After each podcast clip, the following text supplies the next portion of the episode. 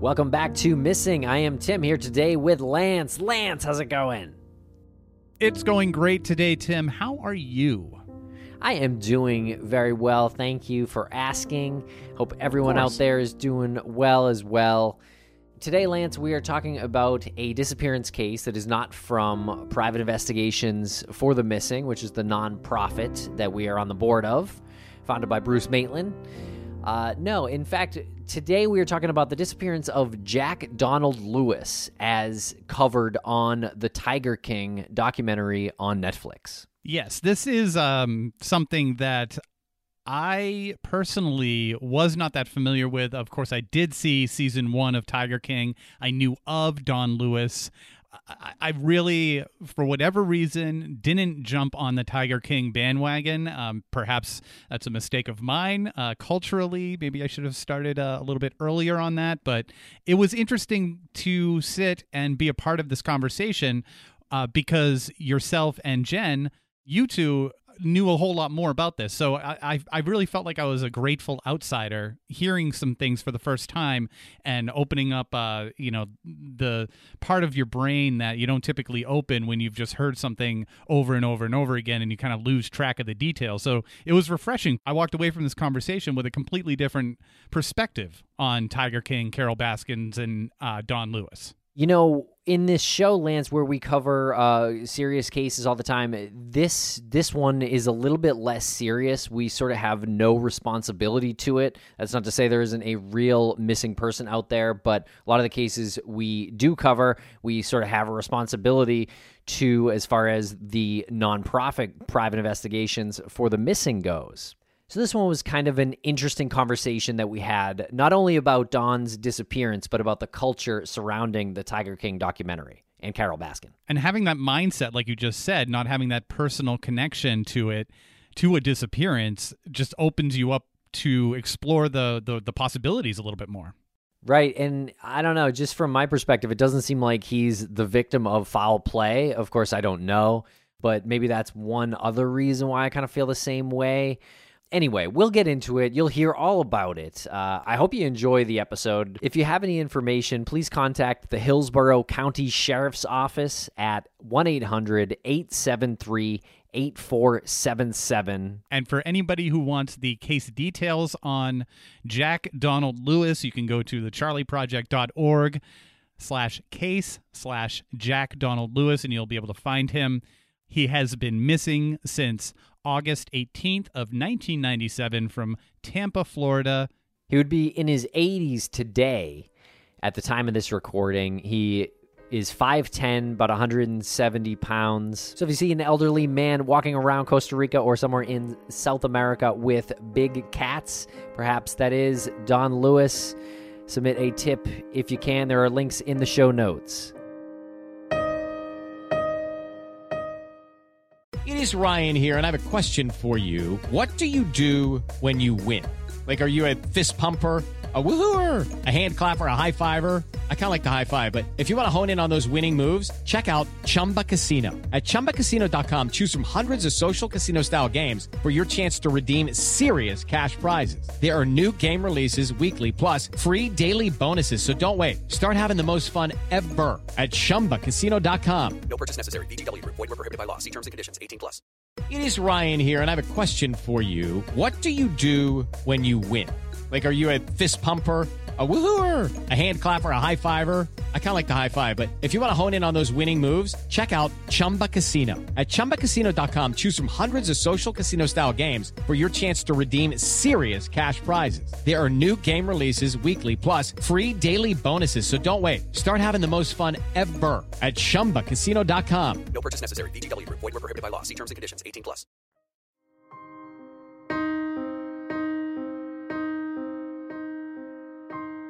Welcome back to the Missing Podcast. Jennifer Amell, how are you today? I'm doing great. There's lots of snow here in Vermont. I'm nestled in to my new hatch, newish hatch, and I'm excited to discuss our case today. Well, this is an unusual case for us because of the level of awareness and the level of visibility that it has. And we're we're speaking about the the disappearance of Jack Don Lewis, and most people are aware of this if they've watched a couple of episodes of Tiger King. And we don't typically go down uh, these paths with um, celebrity disappearances pretty much ever. Yeah, we tend to cover those cases that don't get a whole lot of media attention.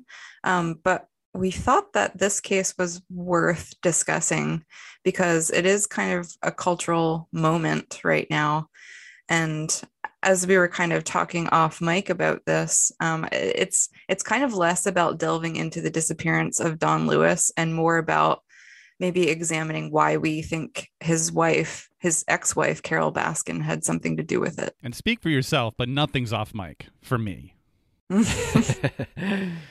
and uh, yeah, so the, this episode we're going to be talking about Don Lewis and uh, the Tiger King documentary a little bit. Um, specifically, uh, season two, episode two. They really dove into um, Don's disappearance, and uh, as I was watching it, it just I, it it seemed like really interesting to discuss. It seemed like one of those cases that it had at least two or three viable pathways you could go down and explore.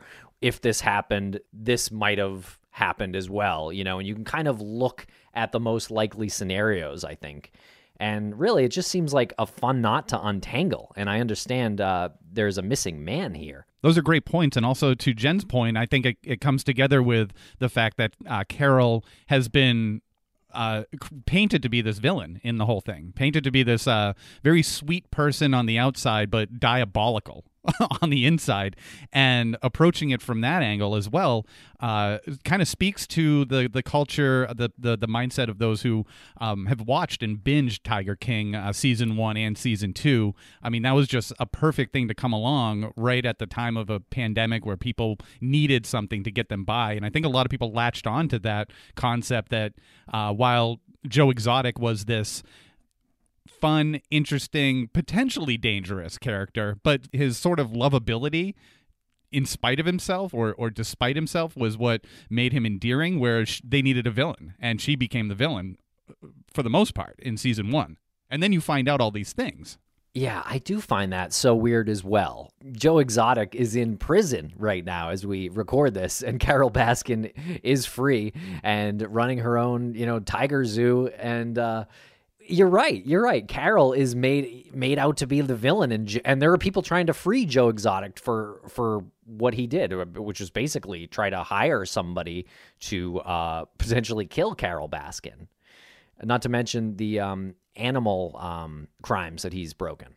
Yeah, I, I think it's incredible that he's in prison charged with hiring somebody to murder her and and he's he's not the ultimate villain. There are other villains in that show. Yeah, I mean, speaking to the cultural relevance of this moment, I think like you saw a lot of people on social media dressing up as Joe Exotic, and uh, you know, and then anytime someone would try to do the Joe Exotic accent, it's like Carol Baskin you know like that's that's where you go first in this cultural moment you know? So it moves so far away from like the actual crime to like oh the entertainment of look at this guy running around with the tigers. He's so crazy and wild and he's talking about how carol baskin did this and did that and it just it just became fun for people. People dressed up as him for halloween. Yeah i think there's there's a lot to say about why something like this happened but i feel like we should go through the facts of don lewis's disappearance and then maybe uh, we'll get into um, the cultural discussion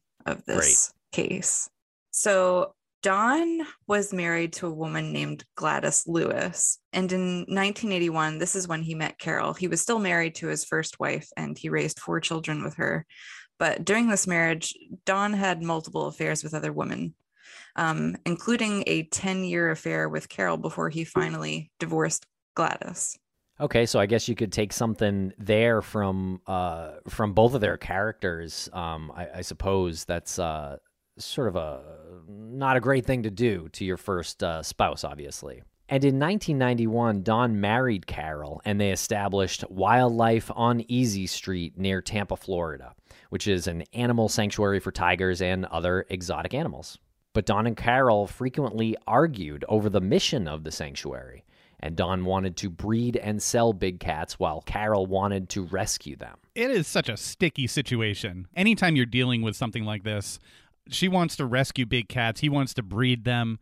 There's way more money in breeding and selling them, but you can also make some money if you have your your sanctuary and you're rescuing them and you're taking care of them.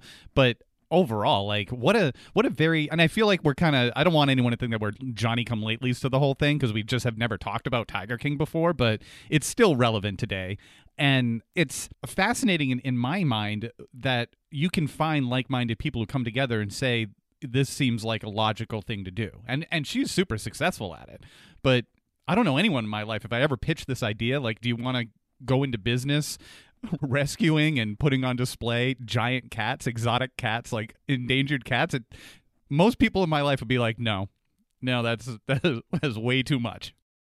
Speak for yourself. Everyone in my life would be down. well, yeah, Carol's really committed to uh, to the lifestyle. Um, also, her her YouTube videos. I mean, she makes she makes YouTube videos talking about this every day. I'm pretty sure uh, for years. Um, so this is uh, this is definitely a lifestyle or identity even for Carol. Yeah, I think in like the expansive universe of the Tiger King um, series, they've really highlighted that owning big cats, whether it's for breeding or for rescue, is really a passion and this like crazy subculture that creates these like epic kind of characters.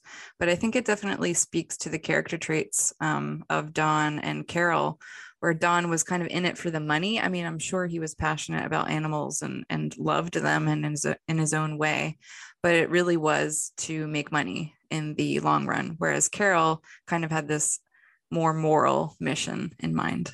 And on August 19th, 1997, Carol reported Don missing, and his van was found at a small remote airport about a half an hour away from the couple's home, and the keys were reportedly still in the van and Don possessed an amateur's pilot license and flew a small plane called the Piper Arrow. And uh, there were some stories in, in Tiger King about his uh, flight history, if you will, that he had actually crashed uh, several planes and had his license revoked, um, but still flew planes. So I guess at this time he he did not have an have a license. I'm not I'm not really sure.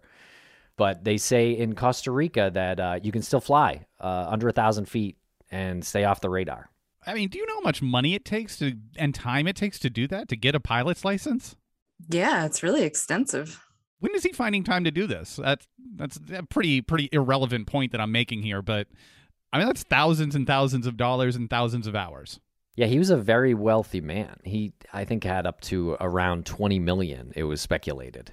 So, along with this pilot's license, people speculated that Don had taken off from this small airport and flew himself somewhere along with another person. Um, and there was a rumor reported that while flying, Don was actually strangled and tossed out of his own airplane. Although who may have been with him in the plane and indeed who had reason to murder him remains a mystery. There's no rumor circulating about who it might have been in that airplane. But uh, there was actually a 48 hours correspondent. His name was Richard Schlesinger, and he's also an amateur pilot. And Richard said that it was nearly impossible to open a, a plane door in uh, the type of plane called a, a Piper Arrow. It was impossible to open this door in mid flight because there was hurricane force, like winds, pressurizing the cabin door. So it would be really, really hard to open that door and, you know, push somebody out. Yeah, that is a weird rumor to um, sort of get out there because you would have to imagine that it's just a rumor or the person who did it um, spread the rumor, you know, which I don't know. I, that, that could be. I mean, wouldn't there have to be like some kind of record, like if his plane was missing and if it landed anywhere, where did that plane end up?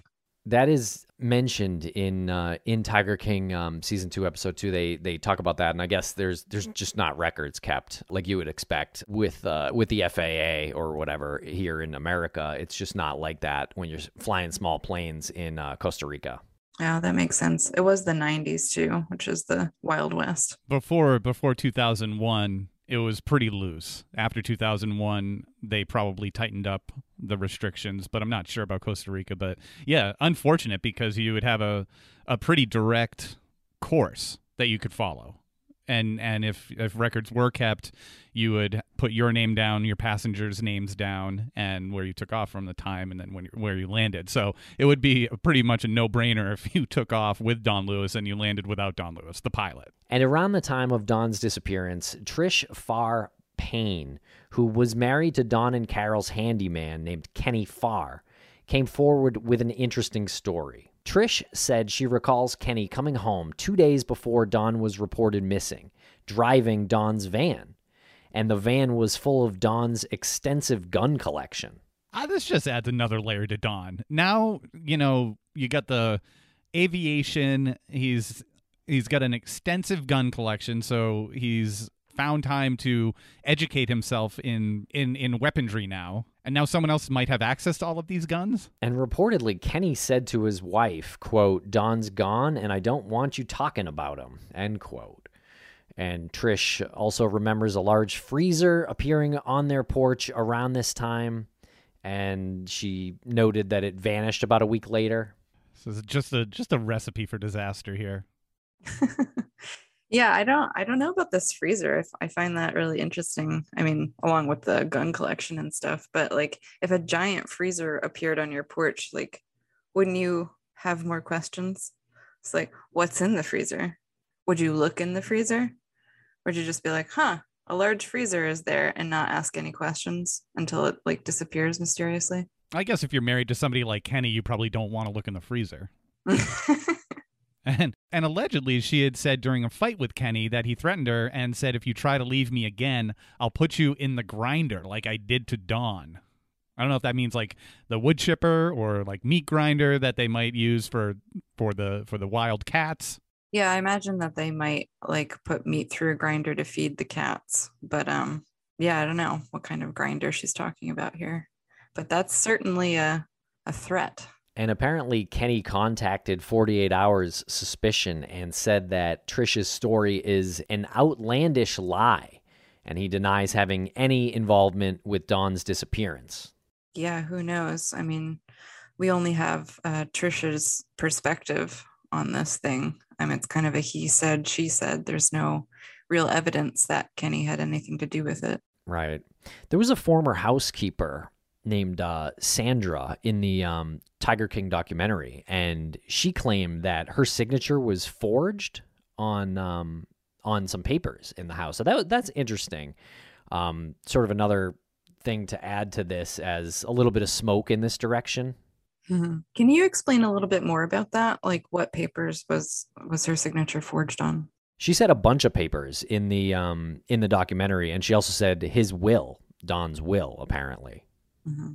So that I mean that's r- very suspicious. Someone's name being forged on a will. I don't know if it's true or not. Obviously, we can't confirm is in the documentary, but um, mm-hmm.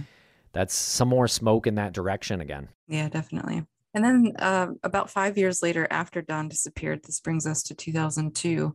Carol had her husband uh, declared legally dead. I think this is uh, an appropriate amount of time to pass before Carol moves on with her life and her business. Uh, what do you guys think? Is that above suspicion? Yeah, to me. And um, I guess we'll get into more of the sort of uh, possibilities um, in a little bit here. But uh, it seems like obviously Carol was married to him. If she knows she didn't do it, then she would believe that he was probably out there somewhere. You know what I mean? Mm-hmm. So I, I actually don't think it's suspicious at all unless she had something to do with it, which we'll get uh, we'll go down that path a little bit later. And and am I am I mis uh, remembering that most states require a seven year period before you can declare somebody legally dead? I think you're right, Lance. Um, I think um, I don't know if it's written in stone in every state or if it's federal law or anything, but most commonly, seven years have to elapse until someone is given a presumption of death. Okay. Well, I mean, I can see why there could be some suspicion cast on her for declaring him dead as soon as she possibly can, and probably contributed some uh, information that might suggest that he was definitely dead. Like he was, you know, the the aviation he had crashed before, he just took off. You know, maybe something that could add a factor to like, okay, this guy's probably dead, so we can go ahead and declare him dead. Yeah, agreed. And probably from Carol's perspective, like eh, she was in an unhappy marriage too. And I'm sure that she was in this limbo legally and professionally after Don's disappearance. So her, I guess, need to get this declaration of death before the seven years has elapsed was mostly because she wanted to remarry. She remarried Howard Baskin and she changed her and Don's business, Wildlife on Easy Street, to what we now know as Big Cat Rescue through the Tiger King documentary. And Carol's sole mission became rescuing big cats and speaking out against the private breeding and selling of exotic wildlife. And this is when her feud with Joe Exotic, the subject of that documentary, uh, became quite public. And if Carol marries Tim Robbins and keeps her Baskin name, she'd be Carol Baskin Robbins. and we'll be right back after a quick word from our sponsors. Do you want to know what it's like to hang out with MS 13 in El Salvador? How the Russian mafia fought battles all over Brooklyn in the 1990s? Or what about that time I got lost in the Burmese jungle hunting the world's biggest meth lab?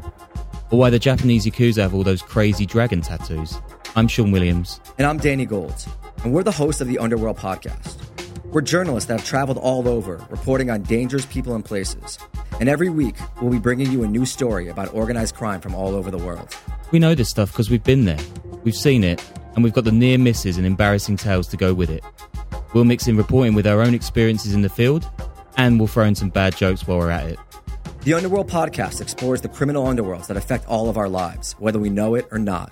Available wherever you get your podcasts. Grand Canyon University, an affordable private Christian university, is one of the largest and fastest growing universities in the country, offering more than 270 programs online. In addition to federal grants and aid, GCU's online students received nearly $130 million in institutional scholarships in 2022. Find your purpose at Grand Canyon University. Private, Christian, affordable. Visit gcu.edu slash myoffer to see the scholarships you may qualify for. Thanks to our sponsors, and now we're back to the program. And in uh, in the Netflix episode, uh, there they spoke with a different ex of Carol's, a guy named Alan Shrier, I think, and uh, he said that he met her, I guess, around the time of um, Don's disappearance, and when he started talking to her and asked about her, like who she is, she said, "Well, you can." Uh, you can check me out in People Magazine. I'm going to be in People Magazine. And she was in People Magazine, but it was about um, her husband's Don's disappearance. Um, so that that seemed a little peculiar to me that she, uh, you know, almost um, in a bragging way said, "Look at the publicity I'm getting." Or maybe she couldn't think of anything else besides um, her husband's disappearance. That's a possibility too. But they interviewed Alan's son Todd as well, and um, he said that it was sort of known around Carol that just don't talk about Don. And he, he was quoted as saying, she doesn't care about people, she cares about cats. And uh, so both of them kind of could see um, Carol having something to do with it. Alan actually sort of goes as far as saying that in uh, the Tiger King documentary. Yeah, listen, I I mean there there's really no evidence pointing to Carol's involvement in Don's disappearance, but she definitely has motive, if that's what you're trying to say. And if you're like looking at her attitude toward her ex husband and uh, maybe uh, kind of weighing that against her mission to rescue these big cats, like she definitely cared about tigers more than anything in her life. And she definitely is. Uh, no stranger to the limelight that little anecdote of her telling uh, someone she was dating to check her out in people magazines like this is a woman who who likes to be the center of attention. I mean just look what she she does with her life. I mean you said she posts a youtube video like every day. She's made her private diaries completely public. She's read them aloud on youtube videos. It's um not a crime right to to enjoy that kind of attention I can uh, understand that. I can um, also try to counter it a little bit and say in 97, maybe she had a different perception of what it was like to have fame. And she did enjoy her job and she might have really loved Don, even though they were going through some difficulties. And it might really hurt her if uh, he disappears and she doesn't know where he is. She starts dating somebody new. Maybe that comment was just a way to get it out of the way. Like I, I am, I, I don't want to talk about it again. Uh, it it it kills me to talk about it. Check me out in People magazine. Mhm. I talked about it with people. You know, it's just sort of like get that out of the way. And I know a lot of people that like animals more than people, and they're not killing. As far as I know, they haven't been suspected of murdering somebody or making someone disappear. Yeah, you're totally right. That might have just been like a an off-color joke too on Carol's part. I mean, she is an eccentric person. She's a little bizarre, and I mean, I enjoy that about her. Actually, that she is so bizarre, and she dresses like only in cat prints and stuff. But like, I think that's a that's a larger point to make about the documentary Tiger King, the first one that came out, because Joe Exotic is presented as this like super eccentric dude. Like he lives a crazy life. He dresses in chaps. He's a gay cowboy. Like people just really latched on to that eccentricity and loved him because of it. But when a woman, when Carol is presented as an eccentric character, they're like, oh, because she's so weird, she must be guilty of something. Like she's not allowed to just be this kind of weird person, you know? Right. Yeah, I think it speaks to her um, likability a little bit in the documentary, and some of that has to do with editing and the filmmaking. You know, and we know that as uh, you know folks who have made some documentaries and things like that. And people seem to like Joe uh, more, as we kind of talked about in the beginning. Um, I don't really get it personally. I don't. I don't really like anyone on the on the show. Uh, I think they're all pretty uh, awful. Um, you know, it, it's. I guess it's also not like a great trait, maybe for most people to like, oh, you're very fame hungry or whatever. You know, I think that sort of wears on people after a while. But overall, I kind of agree. I, you know, like I'm not watching the show because these people are boring. I'm watching it because they're eccentric. Yeah, exactly. And I think it's um, kind of important to spell out exactly what the bedrock of this um, accusation against Carol was. And this all stemmed from um, Joe Exotic. So Joe Exotic was this, you know, breeder and seller of big cats. And then because Carol was against this breeding and selling of big cats, she was acha- attacking Joe Exotic um, for animal mistreatment, that sort of stuff. So Joe decided to fight back. And what he decided to fight back with was to discredit Carol by vaulting accusations that Carol had murdered her husband, Don, and fed him to her tigers. And this, of course, became a viral accusation. And I don't think the documentary did anything to help this accusation from affecting like Carol's life and business because she became like the subject of so many online attacks and somewhat of an American villain, I would say. Yeah, I think that's a, a conversation we could have maybe in, in a different place, whether it benefited her, uh, her business or not. Because uh, you could probably argue both sides of that. I know there was some uncomfortability, obviously, about this accusation, and I'm sure about the people uh, online who, you know, sort of write about her or talk about her. Like one person who's in the documentary who she calls a troll. Uh, his guy, the guy's name is Ripper Jack. He is uh, sort of a controversial YouTuber. That's not a troll name. And I do think it's interesting to sort of discuss um, what would have happened or what might have happened if, um, you know, what J- Joe's claims are kind of completely absurd. I, I maybe I'll just start there because for her to have fed Don to the tigers, I mean, that would make an absolute mess. The tigers would be completely covered in blood if she just fed a person to tigers, you know, like I, I suppose if she ground them up, that would be a different story, but that's not exactly what Joe Exotic said. Yeah, the DNA would be everywhere. And I think by 97, DNA was a thing that was in the zeitgeist, right? Yeah. Because of the OJ Simpson trials. Yeah, and that, that was right when it happened. Yeah. Yeah. I mean, you're talking the, the mid 90s. That's exactly when DNA started becoming relevant in uh, criminal cases. Right. But, you know, um, perhaps perhaps you kill somebody, you uh, let the blood do a little hack job on them, piece by piece. You're nice and neat and clean about it. Perhaps you've frozen them so that you can get you know not a lot of uh, blood spillage there. Maybe you Dexter out your place. Yeah, I mean, I like I don't even want to entertain what it would take to like chop up Don's body and feed it to tigers. That that's just like clearly from the mind of Joe Exotic. It's like, oh, this would be sensational. She has tigers. You could totally feed a body to tigers. Well, and so obvious, right? your your your enemy, someone who's your nemesis. You need something against them. hmm Lucky for you, her husband's missing. Lucky for you, she's got a bunch of big cats. Hmm. I wonder what rumor you're going to start. Yeah, like what's the first thing you would do if you had an enemy and you were trying to find dirt on them? Like, oh, their husband disappeared. I'm going to accuse them of murdering them. Like that's the first Yeah. skeleton you would go to. Yeah, I I got I have I have plans on the two of you that I've been putting into place for years just by having you be, you know, true crime podcasters. I mean, look at all the stuff you've learned. Look at all the stuff in our search engines. Exactly. I think there's also something to be said about the filmmaker who made the first Tiger King and um, obviously the the second and third installments. But when he was just kind of chilling with Joe Exotic for however many months it took to film what he did, I feel like Joe Exotic and a lot of these other characters that we get to to meet in the documentary are kind of cult figures in their own right because especially in Joe Exotic's case because he just like had this group of people who kind of worshipped him um, at his little zoo and because and and Joe Exotic he is compelling. He's funny he's likable as he said before.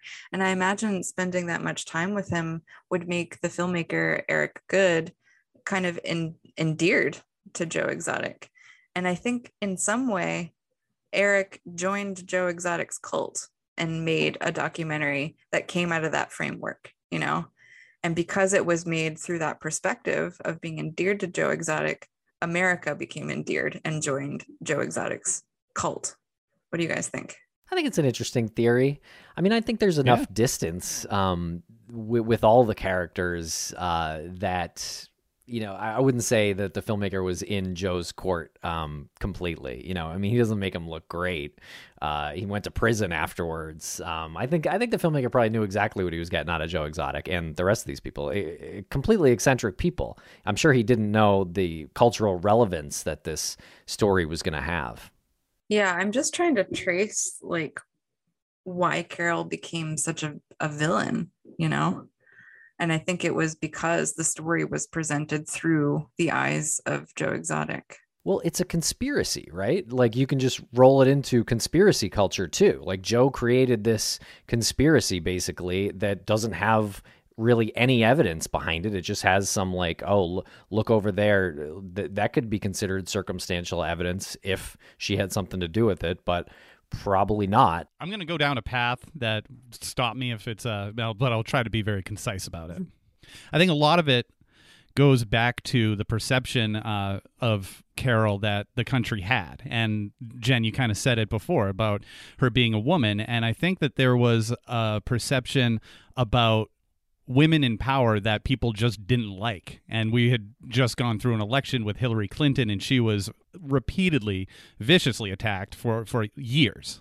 Uh, despite being incredibly qualified to to run the country and i feel like a lot of people's mindset was still in that position or still like framed in that way when you see a character like carole baskin who created her own success seemed to i don't want to say this in a bad way but she once she got bored with with her significant other she would she would divorce him she would go on to another you know she she was her own woman and i feel like there was probably a mindset that maybe some people subconsciously had and they didn't realize it that she was going to be the villain no matter what Mhm.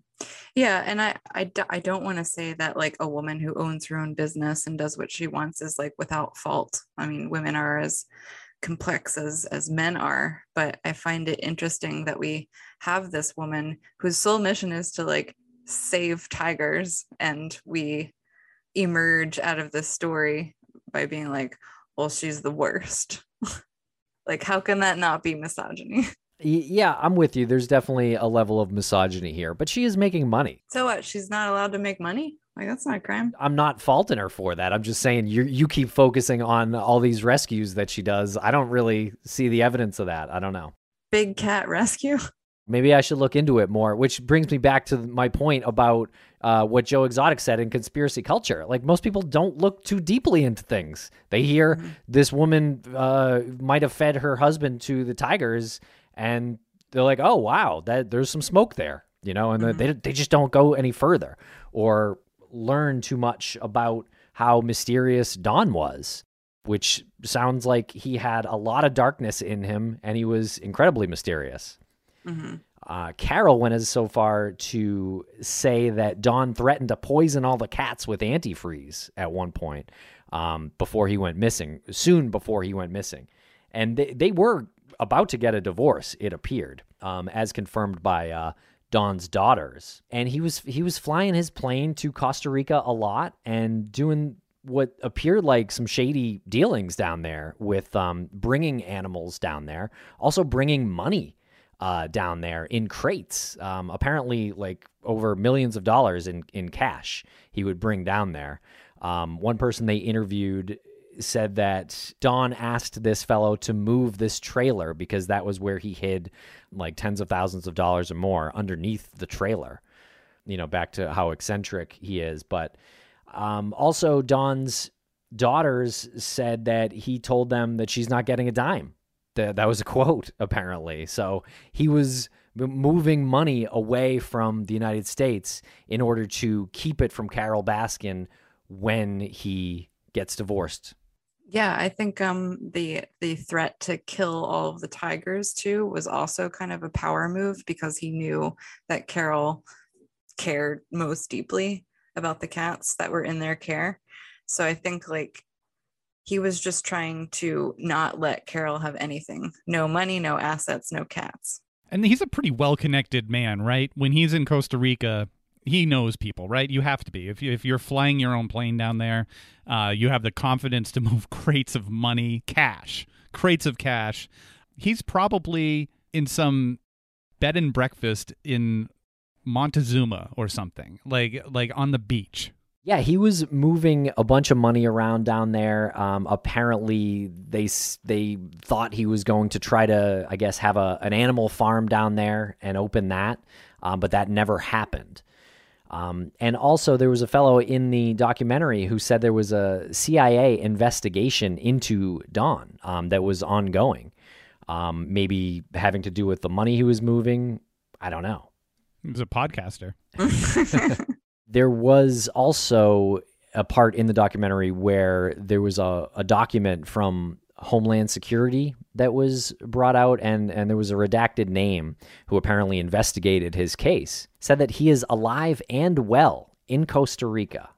which is not surprising. Um, to answer the question about how he made his money, they had some real estate investments. He bought and sold scrap metal, I believe, at, at one point. And even though that sounds like it doesn't bring in a lot of money, like people spend a lot of money for scrap metal.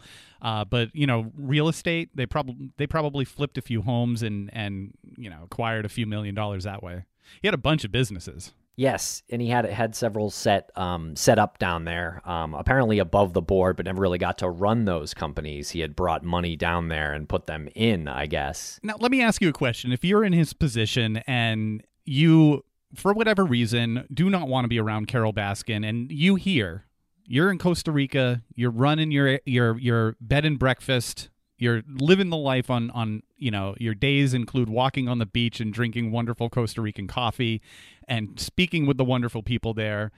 And you start to hear rumblings that oh, people think that your ex-wife murdered you and fed you to the tigers. You you might want to help out with this. What would you do? Would, you be like, hmm, I, I got my I got my crates of cash. I'm barefoot. I'm on the beach. I didn't want to be with her in the first place. Seems like she's getting some celebrity out of this. Would you go back? Would you would you say anything? It seemed like their relationship was pretty bad. Um, it, it seemed like they really hated each other at the end. He doesn't owe the world anything at that point. He's just hanging out. Yeah, that's true. I also think that like it might cause some legal trouble for him if he were to return. Probably. Probably. And it's it, you know, if someone finds out his true identity, It's gonna toss him like ten grand. It's nothing. Mhm. Here's ten grand. Don't tell anybody I'm here. Yeah. Yeah, he was apparently moving around a lot of cash. I guess illegally too, potentially bringing some of that money in. He was also illegally bringing animals in. Um, so those are those are two things that he's doing that he needs help with. Um, that not all that is above the board. So you're working with people who are comfortable in darker scenarios. Um, or potentially illegal scenarios, and that that raises the possibility that some harm is going to come to you. And we haven't even started talking about prostitution yet. And we have not.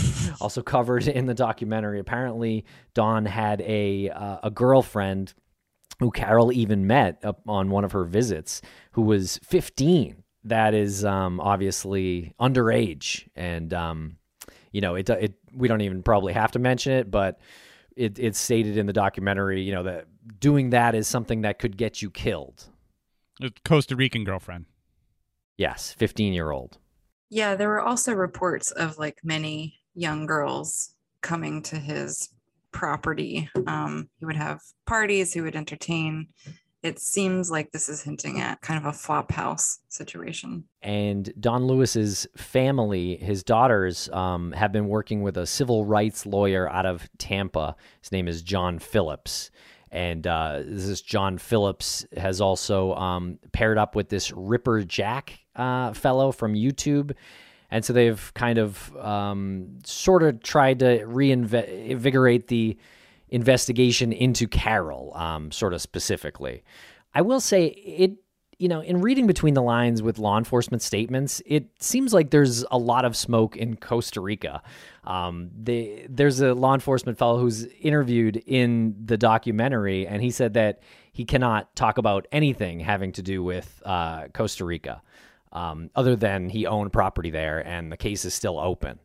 Um, honestly, it sounded like to me that there's a lot going on there. And again, the Homeland Security fellow said he was alive and well down there. hmm So again, like when you look into this a little bit, it doesn't seem like Carole did anything to Don. Yeah, it seems like Don had this whole other life going on in Costa Rica. And I mean, who knows? He may not be alive in Costa Rica. Like maybe he did plan this like elaborate escape and hid his money so Carole wouldn't get it in a divorce proceeding. Maybe he did even fake his own death. But it seems like he was involved in some shady business in Costa Rica. So maybe something violent happened to him in that country. And, and if he's, I'm assuming uh, when he flew to Costa Rica, he left from Florida, right? So what's the time uh, frame, the duration of a flight? Like between three and five hours? If he's if he left from Florida to Costa Rica, so it's not like a six hour flight or or I don't know. I honestly don't know how fast a plane that he would be flying goes, but I do know that like a commercial flight, depending on where you're leaving from, is around three to five hours.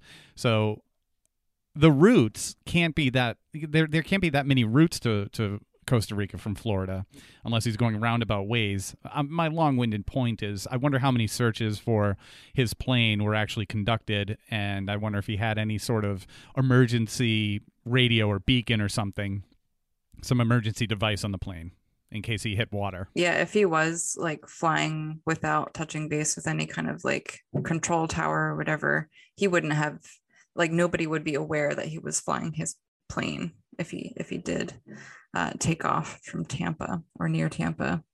There's also a lot of ocean and a lot of jungle between Florida and Costa Rica. So, I mean, if he did crash, that that plane is probably gone. Yeah, exactly. It's a dangerous place to be. I wanted to bring up that possibility that he crashed uh, somewhere in the jungle or in the water. Um, Mhm. There's plenty of jungle, and he was landing at like sort of these small airstrips in um, Costa Rica, and he's got a history of crashing planes.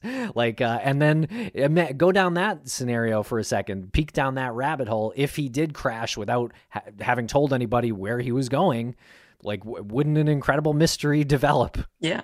Like, like we've seen. What a great point, Tim. Like the mystery that that is the plane. Like how do how do we know there there aren't a hundred independent searches that have taken place since Tiger King? Just independent investigators who haven't made anything public that they've gone into areas of the jungle, maybe areas that people have witnessed plane crashes before because that might be a common plane route. Yeah, so it's a it's a pretty wild case. Um, there are a lot of people still actively, I guess, investigating it. You've got Don's family and this uh, civil rights attorney and Ripper Jack still, I guess, trying to look into Carole, which you know is sort of sort of makes a larger point here. Like, um, you know, it's it's tragic. Obviously, family doesn't know what happened to him. Law enforcement thinks he ran away on his own or flew away on his own. It appears. Um, and yet the family thinks uh, something different. Definitely interesting to note how families are dealing with their emotions and fighting through that. And that makes them not great investigators in a lot of cases. This whole story is like a cast of characters, right? It almost seems scripted. It seems unreal that these people exist in the world. And I think because they are so entertaining and these stories are so entertaining, we kind of lose sight of the secondary victims. And I mean, the victim himself, he's not emerging as a particularly likable character, but I do really feel for his family that he left behind. I, I feel for his ex wife um, and for his daughters who are missing their father, unfortunately. And I do feel bad for Carole in a way. I feel bad that she's um, been the subject of speculation and suspicion for so many years of her life, deserved or otherwise. Just wait till she sends us a cease and desist. but I, I got to say, uh, Tim, you brought this to our attention because you were watching season two of Tiger King, and season one, I think, was right right at the beginning of the pandemic last year, right? Like March of 2020. And everyone watched it. And I got caught up in the wave. And then it ended. And I realized how annoyed I was by it. It was, it annoyed me so much that people who are borderline abusing each other, not borderline, abusing each other, abusing animals, in it for themselves. We're getting all of this attention. We're getting all of this like, you know, accolades and, and admiration. Uh, then you have this, you know, this poor woman who's now the villain of the whole thing. But Tim, you you, you brought me back to it. You you you're like, you got to check out these episodes that focus on Don Lewis, and I feel like those are the most important episodes of the whole saga, the whole character study of of everybody. Uh, I feel like those Don Lewis's disappearance and and how that relates to everything really is uh, like the catalyst of it all. Well, it's a, it's an interesting case. I really wanted to have this conversation and sort of focus it around um, the cultural aspect of uh, his disappearance. I mean, we talk about intricacies, details about disappearances all the time, and this is sort of a different approach um, to discussing a case. And hopefully, it was it was interesting to listen to. Um, I'm I'm definitely in the camp that uh, Don took off on his own. Yeah, me too. And on our next episode, we're going to talk about the podcast Serial.